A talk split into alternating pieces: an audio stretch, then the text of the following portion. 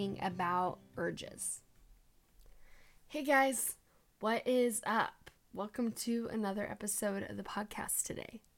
So, some exciting news for y'all is my husband and I are moving. We are leaving our very first apartment, which is really weird and crazy and exciting and definitely brings up a whole lot of anxiety. Um, but yeah, it's fun to be able to figure out life plans with um, your partner and definitely brings up a lot of your own stuff and great place to do some work. So I hope that everything's going well in your guys' life and I'm excited to talk with you guys today about this concept of urges. And I realize a lot of you have maybe never heard of an urge before, so we're going to talk about it today about what is it and how it's playing into your relationship. So, what is an urge? An urge is the desire to do something. It feels compelling and immediate. I think of it kind of like an itch that you just feel like you have to scratch. It feels urgent and it seems really rational. Maybe it's like there's a cookie sitting on the counter and you're like, oh, I gotta eat that. Just this really strong desire to do something.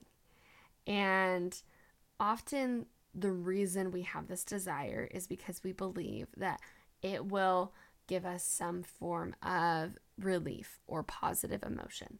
That if we eat that cookie, um, we'll feel happier. Or if we scratch the itch, then we'll feel relief. And with anxiety, even, right, we think that if I do this thing, then I'll feel less anxious. So, what that kind of looks like in the form of relationship anxiety is needing to ask a friend what they think of your partner, breaking up immediately in the moment, posting about your relationship on social media to get compliments, checking your phone, asking cert- if certain things are normal and anything else you do to try to relieve your anxiety. Maybe it's even like listening to a whole bunch of these podcasts. it's anything you're doing to try to hurry and make yourself feel better, to run away from your and relieve your anxiety.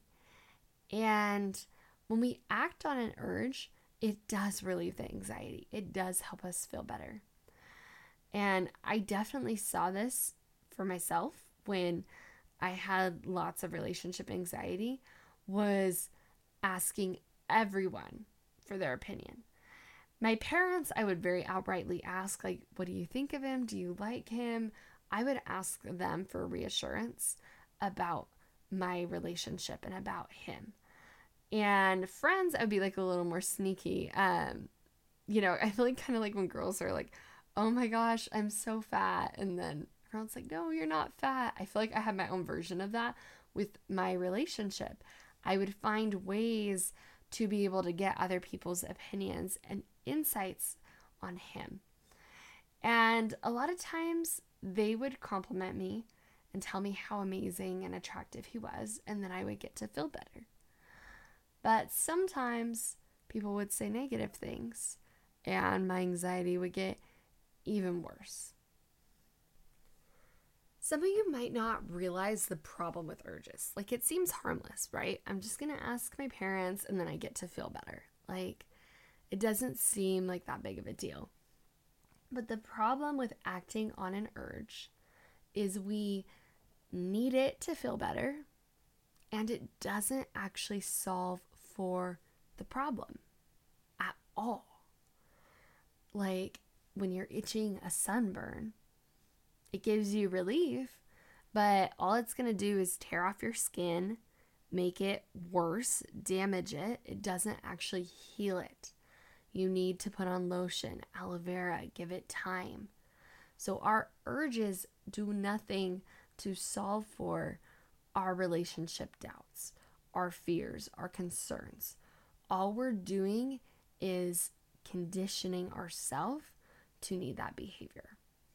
Think about it like you're really hungry and what you decide to do is eat some candy. And it might temporarily make you feel a little better to eat the candy, but ultimately it's really not going to solve for that hunger. It's not really going to give you the fuel that you need. Might kind of fill you up, but you're probably going to feel gross and still actually really need protein and carbs and vegetables, right? So when we act on an urge, it's kind of like the candy. It gives some immediate relief and satisfaction, but it really doesn't solve for the problem long term. And we have conditioned ourselves with this anxiety to respond to it. So, Pavlov's dogs was an experiment that um, did.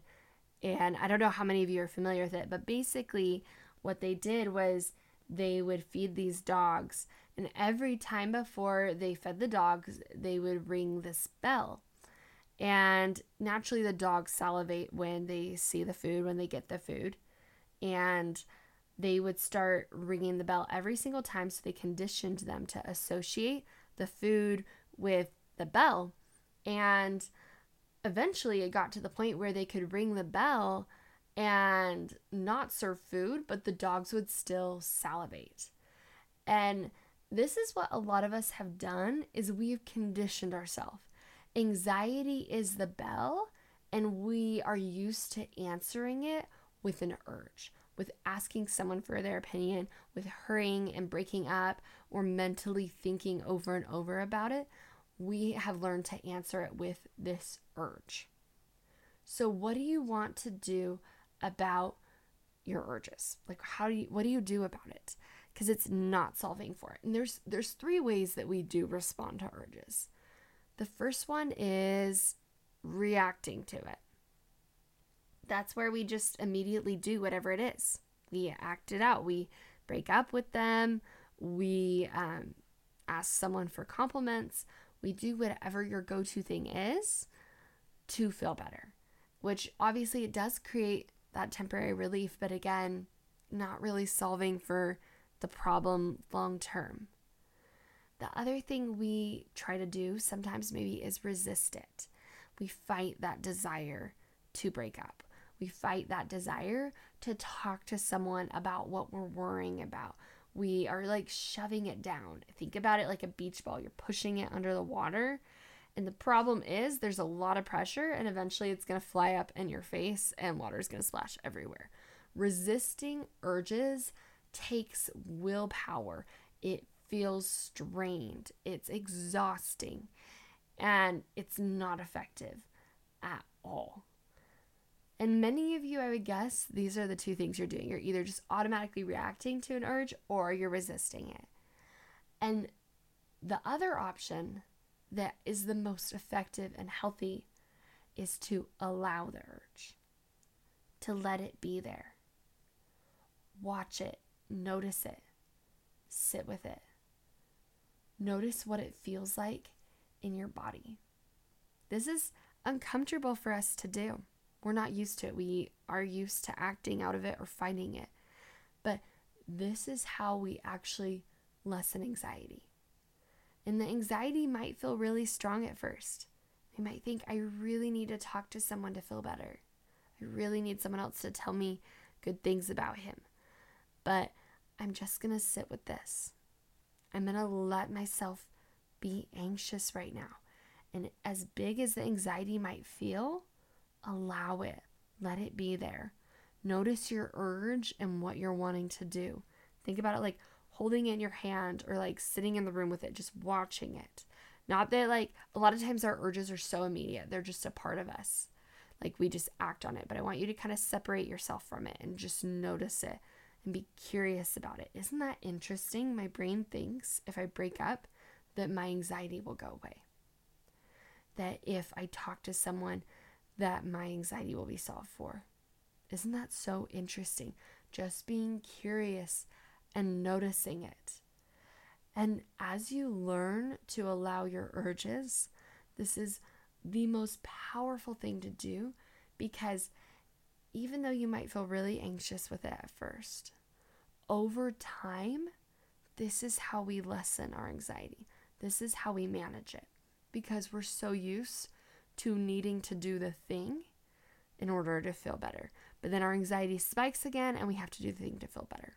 We have to keep acting on urges versus allowing it over time. Our anxiety will naturally solve for itself. It will naturally lessen, and we actually learn how to deal with our own fear and doubts rather than needing something outside of us to give a temporary quick fix. All right, thanks so much. I'll talk to you guys next week.